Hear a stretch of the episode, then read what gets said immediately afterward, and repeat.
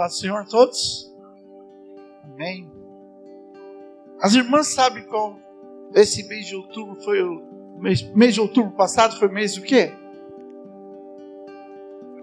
Mês rosa. Vocês foram ao médico? Vocês não foram fazer os exames? Então tem tá tempo de vocês fazerem. Ok? Então, é, a média de 68 mil mulheres pegam câncer de mama ao ano no Brasil. Então, é, leve a sério as oportunidades que Deus te dá, tá bem? Eu queria falar com os homens, esse, a Tid, você mesmo, esse, esse mês é o mês do que, Tid? Dos homens. Hã? Azul. Significa o quê? Câncer de próstata. Então, ah, homem tem mais preconceito, mas nós, você faz o exame de sangue. E aí, ali mostra se, os, se está alto a sua situação ou se, como que está. Eu tenho deparado com muitas pessoas, irmãos em Cristo, que estão com câncer de próstata. Inclusive, há uma possibilidade do pastor Paulo também estar. Mas muitas pessoas, homens, estão com câncer de próstata. E esse mês então é a oportunidade de você lá faz o exame de sangue, é gratuito e é importante isso para nós como homens. Tá ok? É melhor a gente prevenir que a possibilidade de uma mulher ser curada é 95%. E o homem também. Né? Antigamente você pensava 50 para cima, tudo bem, 50 para cima que deve fazer. Mas muitos jovens estão tendo problemas sérios, AVC, essas coisas todas, quando nunca existia isso tá? É só um momento para você lembrar disso. Eu queria que vocês abrissem a Bíblia e eu vou falar um. É um texto, é, é um livro que bem atual, é Apocalipse, capítulo 20. E esse capítulo ele fala de uma visão de, de João e ele fala sobre julgamento. E quando fala julgamento, dá medo, não é verdade? Mas aqui ele vai explicar esse julgamento é para quem? E os desafios desse julgamento para nós, como igreja. Mas antes de eu ler, eu queria fazer uma outra pergunta. Vocês estão orando pela nossa nação? Pela paz? Então continue orando. Também a gente não sabe que vai acontecer as coisas. A gente só tem que orar mesmo. Diz assim: E vi um grande trono branco, e o que estava sentado sobre ele de cuja presença fugiu a terra e o céu, e não se achou lugar para eles. E viu os mortos, grandes e pequenos, que estavam diante de Deus, e abriram-se os livros, abriu-se outro livro, que é o da vida. E os mortos foram julgados pelas coisas que estavam escritas nos livros, segundo as suas obras. E deu o mar os mortos que nele havia, e a morte e o inferno deram aos mortos que nele haviam, e foram julgados, cada um segundo as suas obras. E a morte e o inferno foram lançados no lago de fogo, e esta é a segunda morte. Aquele que não foi achado escrito no livro da vida foi lançado no lago de fogo. Não vou dizer amém, não. É, porque algumas vezes eu levo palavras e falo amém, amém, nada. Vai ser lançado no lago de fogo. Mas o que eu queria pensar com esse texto é com aquilo que eu estou deparando no dia a dia, tanto no discipulado com pessoas, tanto no ensino da palavra de Deus, e tanto naquilo que eu ouço das pessoas. E algumas vezes a gente ouve algumas coisas que você fala, nossa, o que, que é isso? Por exemplo, é, vou fazer uma pergunta para vocês. É, o que você precisa fazer para ir para o inferno? Nada. Simples nada. Não é? Você tem que fazer maldade? Não. Você tem que matar alguém? Não. Você tem que roubar? Não. Porque a maldade já está inserida dentro do homem. Eu sou melhor do que vocês, o Lelo é melhor do que vocês. Nós somos pastores. Amém? Amém? Nada. Nós somos iguais como pessoas. Necessitamos do Deus da glória todo o tempo. Nós estamos debaixo da mesma condenação de que todas as pessoas estão. Ok?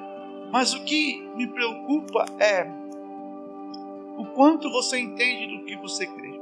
Mas nessa pergunta que eu fiz, a minha esposa que fez. E muitos acharam tantas justificativas, não é? Para ir para o inferno quando não tinha muito, não tem nada para fazer. Mas uma coisa que também que me achei, admirei, foi quando alguém disse para mim: Olha, eu não sabia que Jesus era Deus. Me admira muitas pessoas que têm dificuldade de entender que Jesus Cristo é suficiente, capaz para salvar as nossas vidas. O mundo que pode perdoar pecado, o caminho, a verdade e a vida. E as pessoas duvidam disso. Alguém uma vez disse numa mensagem pregando: o diabo requereu a última gota de sangue de Jesus. Amém? Não. O diabo requereu o que de Jesus? O que? Quem requereu o sangue do cordeiro foi o Pai da glória, por você e por mim. Porque sem derramamento de sangue não havia do homem ser comprado. Mas o que me choca com todas essas histórias é que as pessoas, os cristãos que estão dentro da igreja, não conhecem a palavra. Então eu vou, se eu perguntar para você aqui algo é, para vocês, eu posso individualmente, não é? Para alguns talvez, mas para outros não. Mas eu vou perguntar uma pergunta simples. Você faz tem uma vida devocional? Todo dia você senta lá, cinco minutinhos, abre a palavra, alimenta da palavra. Todo dia se pega dois minutos e tem um tempinho com Deus orando. Todo dia surge sempre alguém necessitado. Você tem uma palavra de vida para as pessoas. Todo dia você ora pelos seus familiares. Você ora pela tua igreja. Você ora pelo país. Uma das coisas que eu conversei ontem com lá ontem um pouco sobre isso, eu compartilhei com ela que para ser líder da igreja tem que ter uma vida devocional. Para ser líder da igreja tem que ter uma vida de oração. Para ser líder da igreja tem que ter base bíblica para aquilo. Como que vai conduzir as pessoas sem conhecer? Como você vai falar? É? Tem pessoas que vão evangelizar não sabem falar de Jesus. Aí ora assim, ó. Ó oh, Senhor, não leve ela logo. Até que alguém vá lá e fale mas você está na tua mão para fazer.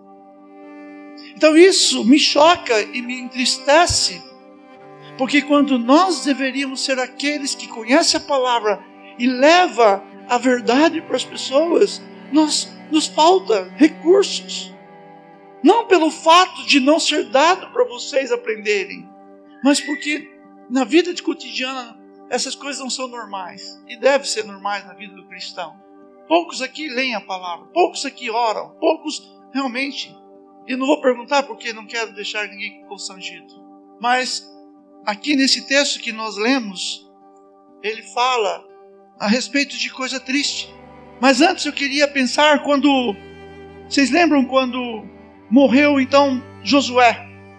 Capítulo 2 de Juízes. E Josué ele ele falece.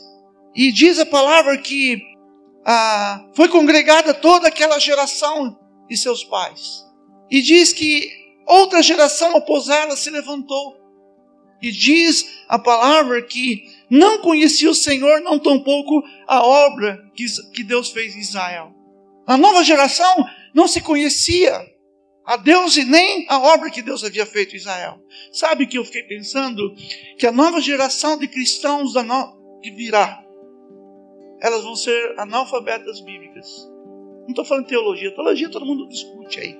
Vai no programa, ah, discute sobre predestinação, um monte de situação. Não estou falando disso. Eu estou falando de valores da palavra de Deus nos nossos corações. A verdade que, que Deus insere na nossa vida, não é? E a ideia até de levar as pessoas a ler a Bíblia é porque a palavra de Deus é que muda as pessoas. Não é igreja que transforma vidas. Não é pastor que muda vidas. É quando você lá na sua casa, não é um culto à noite que vai mudar a sua vida, mas é quando na tua casa, dia a dia, você vai alimentando as verdades de Deus no seu coração. Você vai inserindo no coração do teu filho a palavra de Deus. Aí quando ele fala, olha, ensina a criança o caminho que deve andar, para quando crescer não desviar dele. Você vai ensinando as verdades de Deus. Porque a maior tristeza é ver os filhos sem entendimento de Deus e vivendo o mundo que, que estão vivendo, e os pais correndo atrás de filhos perdidos, drogados e tantas situações. Então, o que, o que aconteceu aqui? Que o povo não conhecia a Deus, o poder de Deus, o poder do Deus de Israel. E eram judeus, eram povo de Deus. Mas a primeira coisa que faz quando as pessoas não conhecem a Deus, diz que eles fizeram, os filhos de Israel, mal aos olhos do Senhor e serviram a outros deuses, a ba Baalins, deuses da terra. Deixaram o Senhor, os seus pais, né, e, e começaram a adorar então a outros deuses, a Baal e a Astarote, deus da época. Na vida nossa é a mesma coisa, quando você afasta de Deus, você coloca outro Deus na sua vida. Aí você fala, mas pastor, eu não tenho outro Deus. Mas aquilo que toma o Senhor no seu coração se torna um Deus da tua vida. Aquilo que é mais importante para você na sua vida é um Deus. Há pouco tempo atrás, agora eu estava dando um estudo, e aí eu falei para uma das irmãs que estudam comigo, falei assim: olha, para de mentir o Espírito Santo. Falei, pastor, eu não minto não. Mas quando eu pergunto para a irmã, por que você não fez o curso? Você fala, ai, estou com dor. sabe? Minha coluna vertebral, minhas asiático. Mas engraçado, irmão, eu te vejo indo no mercado, passeando em shopping, em um monte de lugar. Não tem dor no ciático nenhum. E por que dor? Porque só tem dor para ir para a igreja. Porque só dor, tudo que trata as coisas de Deus, eu tenho uma justificativa. Né? A semana passada, quarta-feira, uma chuva, estava gostoso ficar cadeira de casa, não estava? Feriado. E eu falei, sabe, vou ligar lá para a irmã Cristina. Para a irmã Cristina, irmão, dá um jeito de vocês aí. Eu vou ligar para o Lelo, o Lelo está lá de férias mesmo, de folga. Coitado, está descansando, tem que aproveitar. E aí foi assim, mais interessante. Quando eu não tinha carro, com chuva ou não, eu estava lá. Busão, dois busão, vinha para cá, né? Aí chegava, só estava o Wilde à noite, mais a irmã Sister, mais dois, três, quatro, né? A Ana.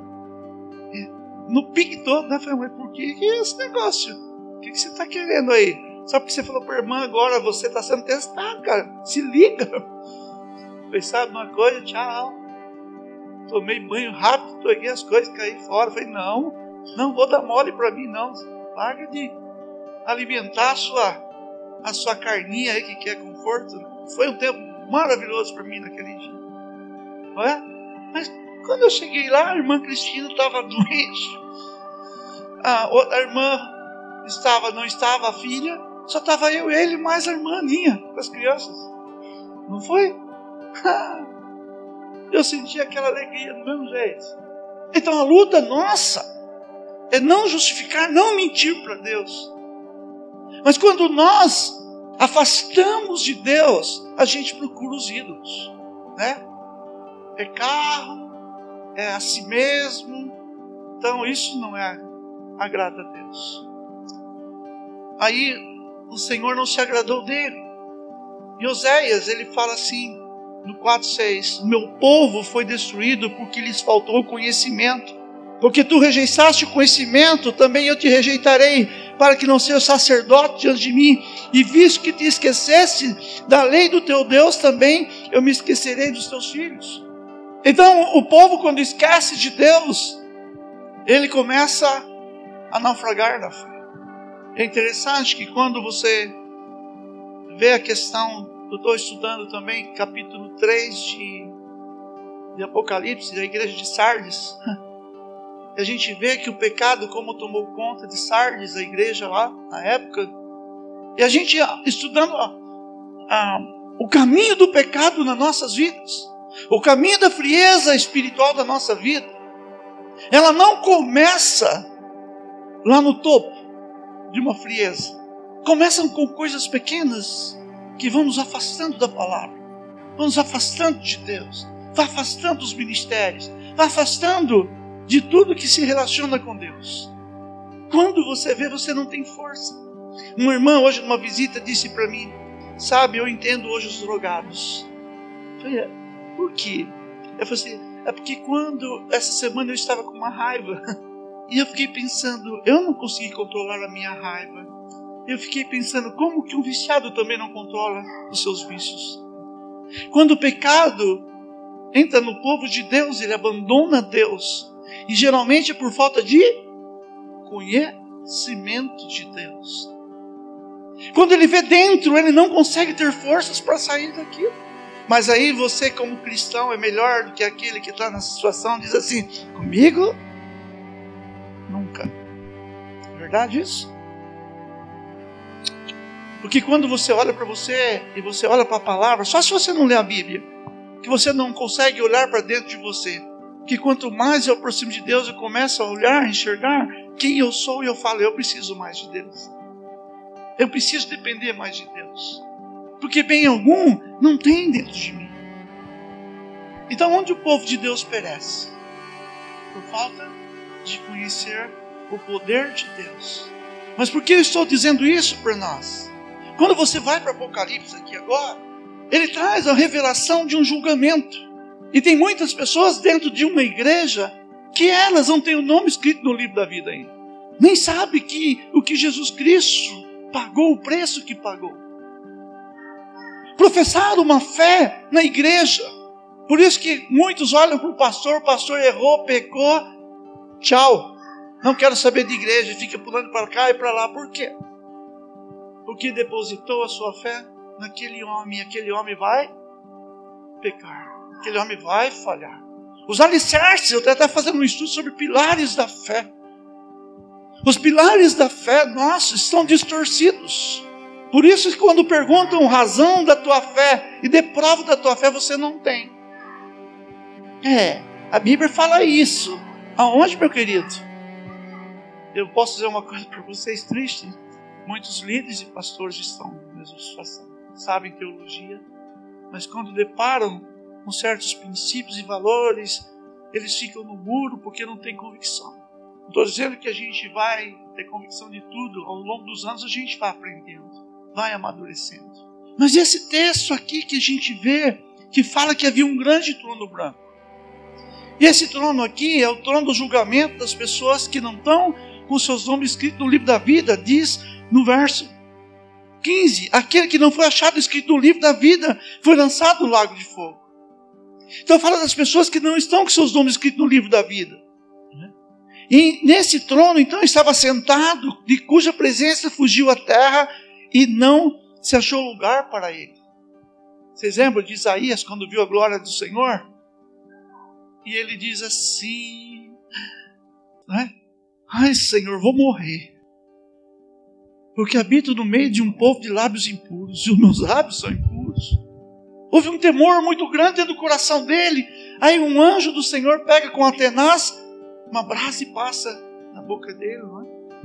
E, e o santifica para aquilo que Deus tinha proposto com a vida dele.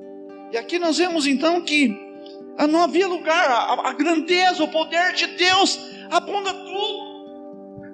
Diz aqui que é, não se achou lugar para eles, de tanto né, magnitude de Deus. E ele diz assim: Eu vi, diz João, mortos, grandes e pequenos. E quando está falando de mortos e pequenos, está falando: olha, se você é rico, se você é pobre, se você é bonito, feio, está falando, mostra para nós a generalidade do julgamento do Senhor, sem acepção de pessoas. E diz aqui: grandes e pequenos que estavam diante de Deus, e abriram-se os livros. E a Bíblia fala de livros, e um dos livros aqui é o livro das das, das obras do homem, do bom e do mal. No céu está escrito lá. Hoje eu fui orar com a irmã porque ela é intercessora há mais de 20 anos por mim. Fielmente. 20 anos isso. Mais, é 20 anos. Eu fui agradecer a ela porque foi para ela as, as suas orações em favor da minha vida estão escritas no céu. E um dia Deus vai trazer isso. Por isso que quando você faz as boas obras para as pessoas, quando você abençoa, quando você investe em vidas, está registrado.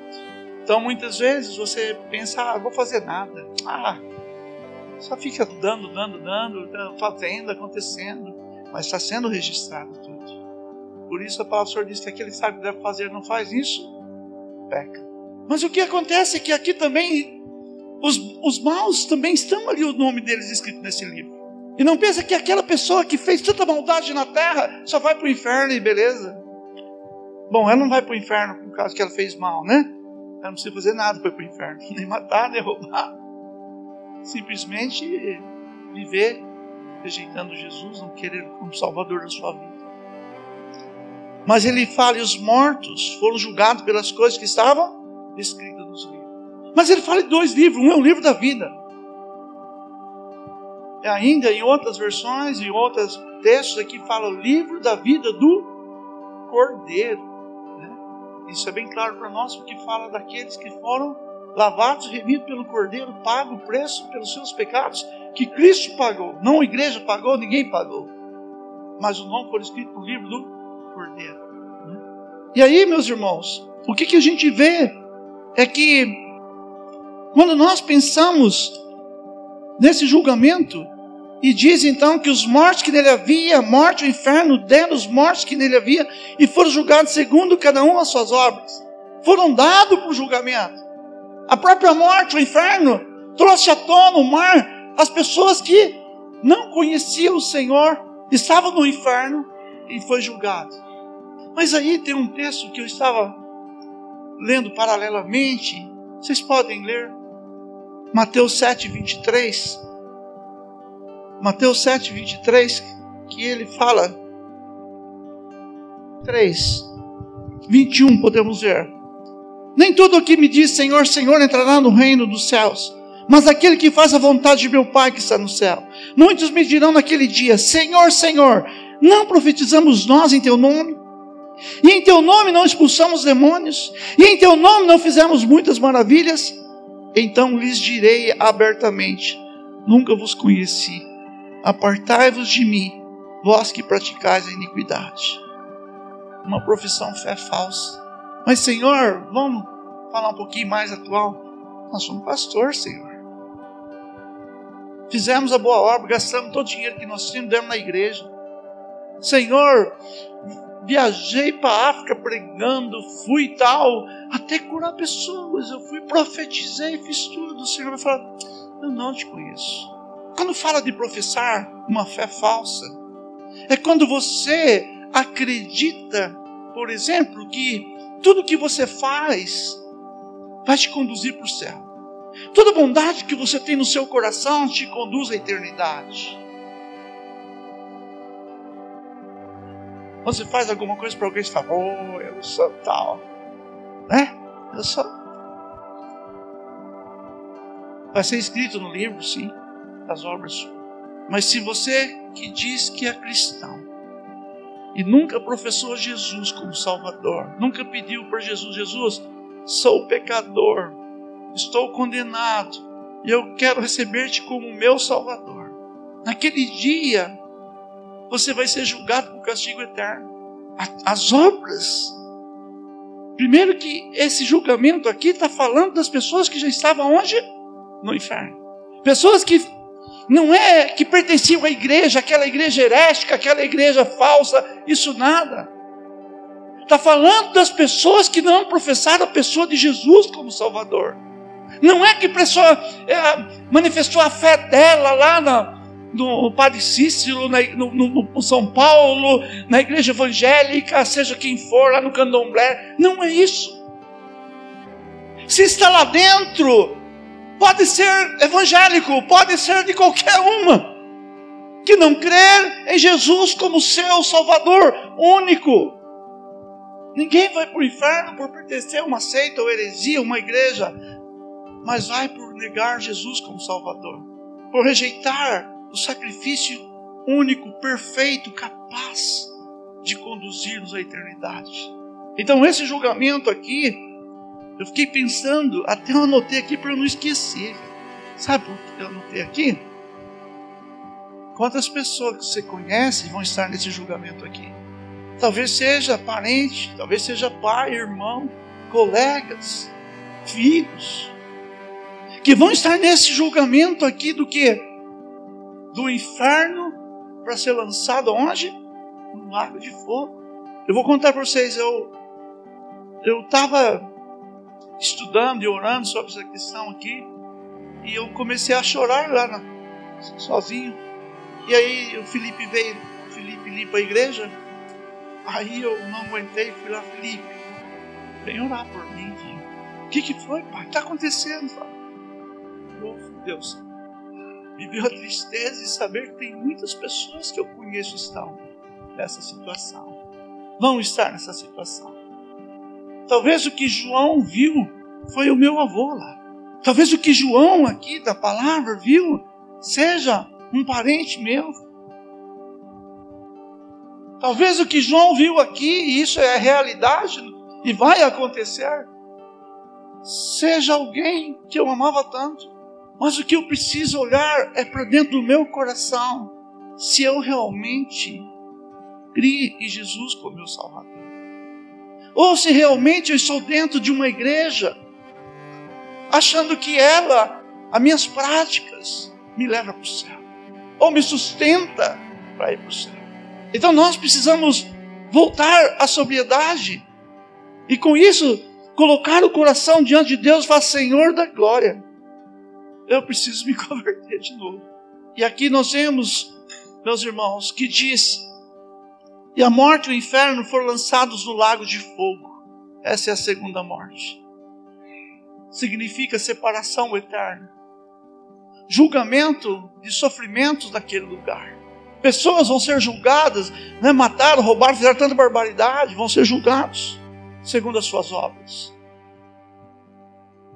Então, o que pesa sobre nós é que muitas pessoas vão estar vivendo naquela situação porque não tem o Cordeiro de Deus, rejeitaram o Cordeiro de Deus. Mateus 10, 28 diz assim: ó, não tenham medo do que pode matar o corpo, mas não pode matar a alma.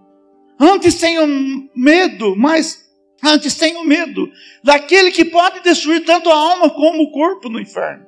Isso fala temor do Senhor, porque dura coisa é cair na mão do Deus vivo. O que eu estou tentando passar para vocês é que não é trazer medo para vocês, ou bater em vocês, é trazê-los ao entendimento da realidade que nós estamos vivendo. Porque você erra por não conhecer as Escrituras. Você tem errado porque o mundo tem tomado tanto a tua vida que você não tem tempo para a palavra de Deus. Você vive tanto na correria que as prioridades sua não está o relacionamento com Deus. Isso vai acontecer o quê? Você vai esfriar espiritualmente. Chega o ponto de ser desviado. Chega ao ponto de não querer saber nada. E você pode ver em todo o trabalho, nas empresas que você trabalha, pessoas que dizem: Eu sou afastado, eu não, não, eu louvava, eu profetizava, eu vivia isso, já não vivem mais nada disso. E vá tirá-las de lá para ver se é fácil do que estão vivendo. Uma coisa que me preocupa também é que quando você deveria ser mestre, você ainda é criança na fé. O tempo que você deveria estar cheio do Espírito Santo para levar palavras de vida, você está no raso. E na luta nossa contra a carne, aquilo que eu sempre digo para vocês, né? Quando você vai lá repreender o diabo, você fala o quê? Os, ou os demônios? Em nome é isso que você faz? Aí quando você fala para tua carne, sai carne, é? Aí você tem que mortificar. Mas o único jeito de você vencer a sua carne, o único jeito de nós vencermos as batalhas, enchendo do Espírito Santo de Deus, enchendo da palavra do Senhor. Mas qual o estado da igreja? Enferma. Agora, sabe quem é culpado da enfermidade da igreja? Sabe? Não é não? É os líderes, pastores, coisa assim. Mas sabe quem é que enferma a igreja? É você que não busca, não tem um relacionamento com o Senhor. Você que não tem uma vida devocional. Você que não tem uma leitura bíblica. Você que não interessa até por estudar na escola dominical da igreja. Você que não tem uma vida de oração, você faz aquelas rezas do almoço, da janta, do dormir. Algumas vezes a igreja, a maior parte das igrejas, hoje nós vivemos em movimentos e não por relacionamento com Deus. Aí o problema está conosco. Porque se nós, como pastores, não falamos o que não vivemos, não ensinamos a vocês, pesa sobre nós isso. E uma das coisas que temos no nosso coração é lealdade com vocês. Não medo de falar o que tem que ser falado ou ensinado para vocês. Mas o desafio para a tua vida é você passar a ter uma vida emocional com Deus.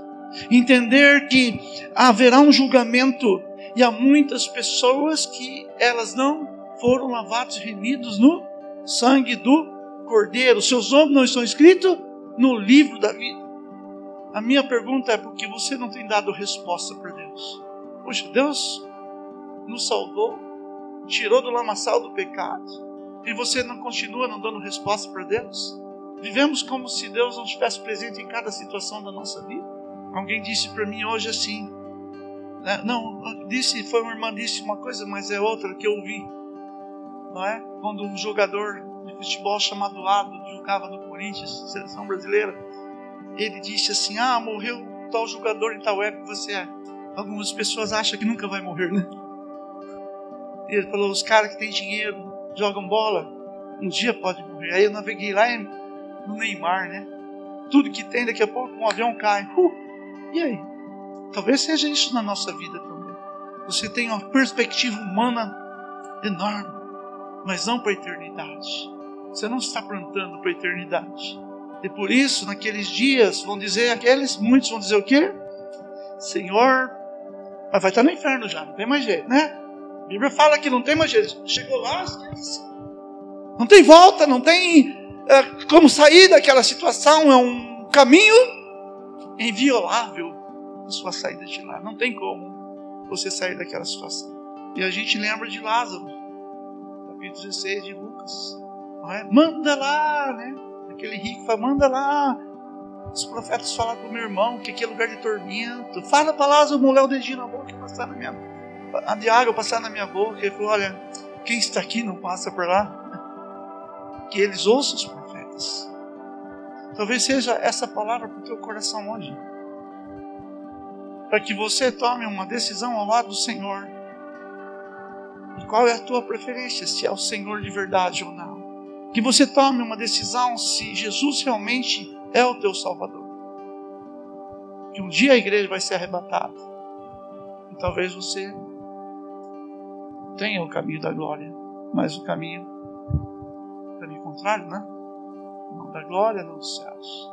Eu queria encerrar dizendo para vocês: temam a Deus, entregue sua vida ao Senhor Jesus primeiro como Salvador, se você não fez isso nunca na sua vida. E a segunda coisa, se você é do Senhor Jesus, que você saia da vida que você está vivendo.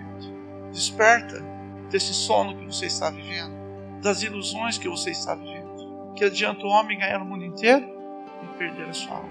Que Deus tenha misericórdia, a começar da minha vida, do pastor Lero, da vida de vocês.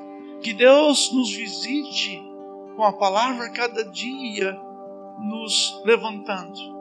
Que a nossa visão do amor de Deus para com as pessoas se alongue. A começar na nossa casa, a começar com os filhos, parentes, com esse mundo que a gente está vivendo. E o que mais nós encontramos são pessoas dizendo, não é? Eu preciso da tua ajuda, pastor. Teve uma irmã que falou para mim seguinte: cheguei no hospital, enfermeira, um homem olhou lá de longe para mim e veio diante, veio para cima de mim. A senhora de Deus, você tem uma palavra profética para minha vida e eu tenho uma palavra para mim. Ela, oxe, pega desprevenida sou betão, né? E ela só disse Jesus te ama demais cara meu professor, é isso mesmo que eu precisava e começou a chorar. Muita coisa? Jesus te ama. Muita coisa? Jesus te ama. Muita coisa? Dizer isso para as pessoas, mas não. Então, o que Deus está trazendo-nos com essa palavra, trazendo ao entendimento de que é um tempo de você e nós mudarmos a vida como igreja, como pessoas. Tem mais um problema também que nós estamos passando, encerrando agora, tá? É que os crentes estão não querem a palavra, não querem estudar a palavra, não querem ter uma vida devocional, estão doentes. Porque no alimento da verdade, está doente, está mundano, carnal, briguento, vivendo no pecado. Pecado é tanto faz, tanto fez. Ah, é assim mesmo. É a vida, é o mundo. E tem igreja hoje evangélica para pecador, pecadores no sentido fora do eixo. Estou dizendo que nós não somos pecadores. Tem de tudo hoje, que pode tudo. Mas aqueles que são do Senhor devem lutar pela santidade. E se há pecado na tua vida, você tem que confessar e deixar. Então, em vez de nós gastarmos como igreja tempo em buscar pessoas que estão mortas, nós estamos deixando os mortos sepultar os mortos. Enquanto nós deveríamos correr atrás dos mortos. Porque você está doente. Você não quer crescer. Você não quer deixar a vida que você tem. E aí as forças da igreja vão minando. Esse é o caminho que o diabo tem feito com a igreja. Né? Enquanto nós gastamos forças para botar você sempre no relacionamento com Deus, as pessoas estão perdidas. Quando você deveria estar vivendo tão perto de Deus. Que a igreja estaria lutando para arrancar pessoas do inferno. Mas você, coitado, olha só, não tenho forças, eu não sei isso aí, gente. Você tem um monte de justificativa, como eu também teria, não? Mas nós mentimos a quem? Como eu disse para aquela irmã, mentimos ao Espírito Santo. Justifique de toda maneira. Especialistas nisso. O que, o que eu estou tentando dizer, não estou batendo em você, não. Eu estou tentando desafiá-los. Com a palavra do Senhor. Levanta e anda. Leia a palavra. Faça devocional. Abandone o pecado. E vamos ser bênçãos, cheios de Deus para ganhar almas para o Senhor Jesus. É tempo novo que a igreja precisa viver nesta nova geração. E se nós não vivermos esse tempo novo como igreja nessa nova geração, nós morremos. Igreja fecha-se. A tua vida vai naufragar. Que o Senhor tenha misericórdia de você e de mim. Que o Senhor faça resplandecer seu rosto sobre nós. Pai bendito, em nome de Jesus. Recebemos a tua palavra, Senhor Deus, e nos curvamos diante dela. E Pai, precisamos do teu socorro nesta noite, nesse lugar. Eu quero pedir, Pai, se há alguém aqui, Deus, que gostaria de tomar uma posição com o Senhor, Pai, que o Espírito Santo do Senhor faça essa obra, não eu, mas que eles se rendam, Pai, e queiram um avivamento nos seus corações. Senhor Deus, se há pecado no nosso meio, Deus, que o Senhor esteja, Pai, expurgando, Deus. Porque uma igreja, Senhor Deus, que não está santificada, Pai, ela naufraga contra as batalhas, Senhor. É como um pecado de Acã, Pai. Uma capa lá dentro, escondida naquela tenda, estava levando o povo, Senhor Deus, em ruína. Assim eu creio que a tua casa também. Quando nós, como igreja, estamos contaminados, nós naufragamos, Pai. E Senhor, mas como vimos no julgamento há muitos naquele dia, Senhor, que estão já no inferno e vão perecer, Senhor, no lago de fogo. E algumas vezes nós nos achamos os melhores, os santarrões, mas Senhor, estamos pecando contra Ti, deixando de ser a Tua luz, manifestar a Tua luz, o Teu sal na vida das pessoas, o bom perfume e peço que o Senhor nos perdoe. E que ainda nesta noite, Pai, corações se rendam, Senhor. Te peço em nome de Jesus. Amém.